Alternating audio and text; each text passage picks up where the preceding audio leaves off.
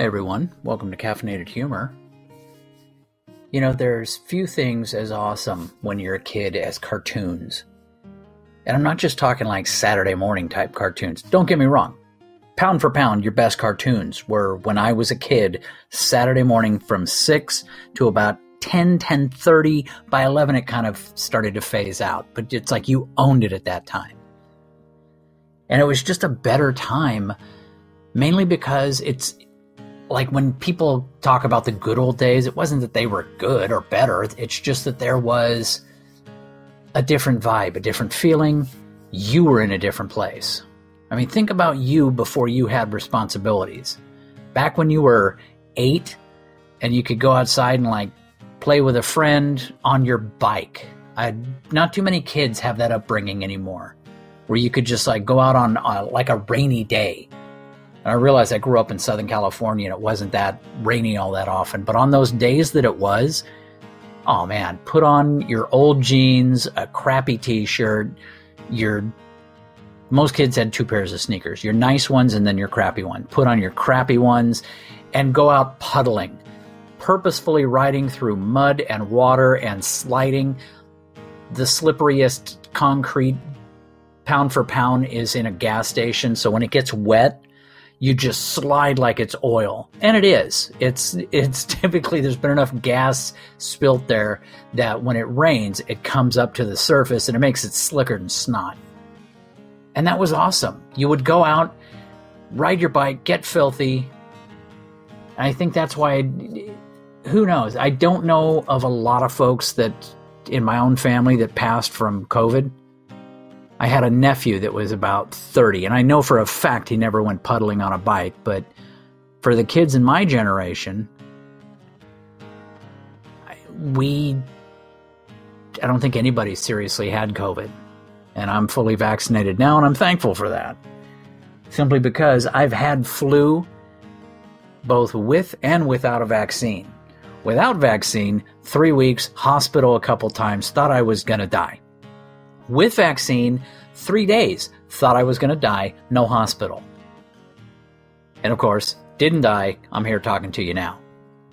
So, but I honestly think you can trace it back to the survival rate, back to who went puddling, who spent a lot more time in the mud and filthy and, you know, in their childhood.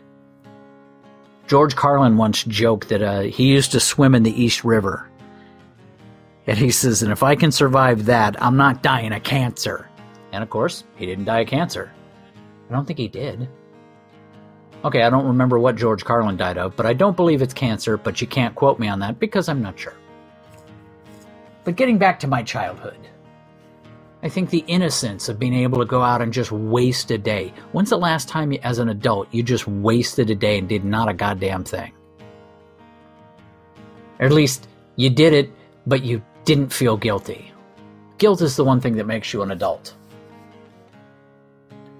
So, when you start to get back into that childish innocence, that, that cool place that is blunt, it's straightforward simply because it doesn't know any better.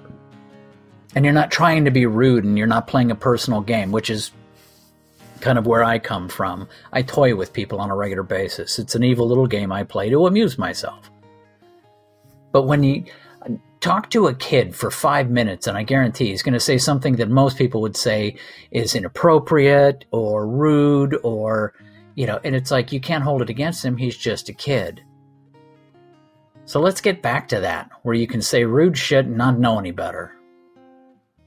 So put it all together, and we end up with Today's episode Me, Pooh, and the Blustery Day.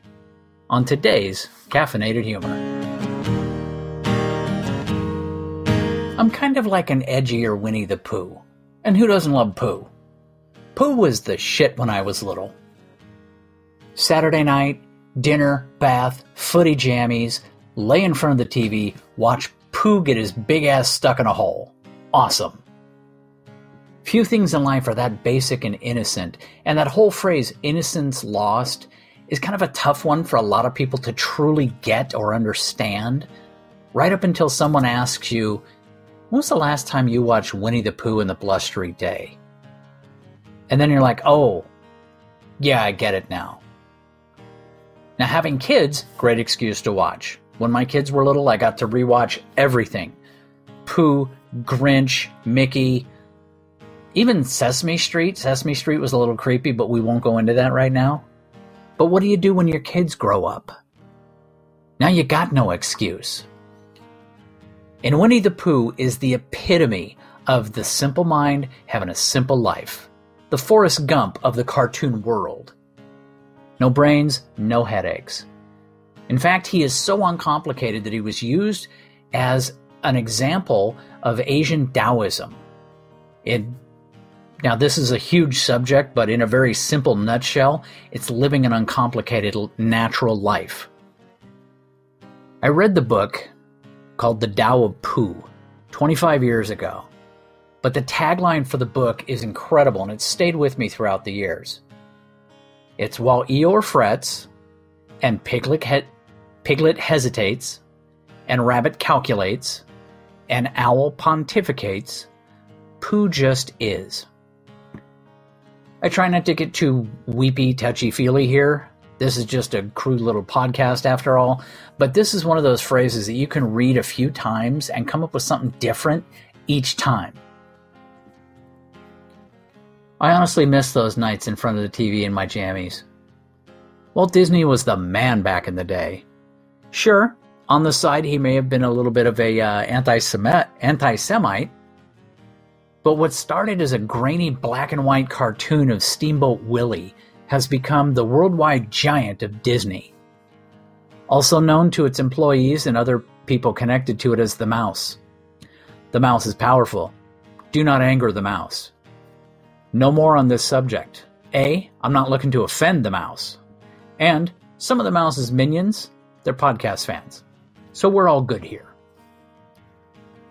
Now, I'm glad Disneyland moved away from their ticket books, if anybody still remembers those. And for the millennials that are listening and they're not crying or complaining about something, you used to pay your entry fee and you got a ticket book. You had to buy a certain level of ticket book and different rides had different level of tickets, A through E.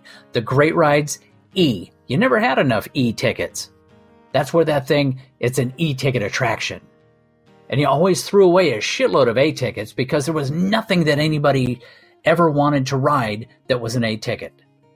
They never got used. I always figured they should make it like it is now, but include, you know, make it like a cruise and include the food. Speaking of cruises, Disney does cruises now too. And if my kids were young enough, I would book it today. And I don't know what they would do on those cruises. I mean, the brand name is strong, and who doesn't love that? Knott's Berry Farm, that's who. And for those who live on different parts of the country, different parts of the world, Knott's Berry Farm is more of a country version of Disney. It's food, it's fun, it's more of, it definitely has like a farm theme to it and it's nice, and it's just down the road from Disneyland. And now it's time for some coffee.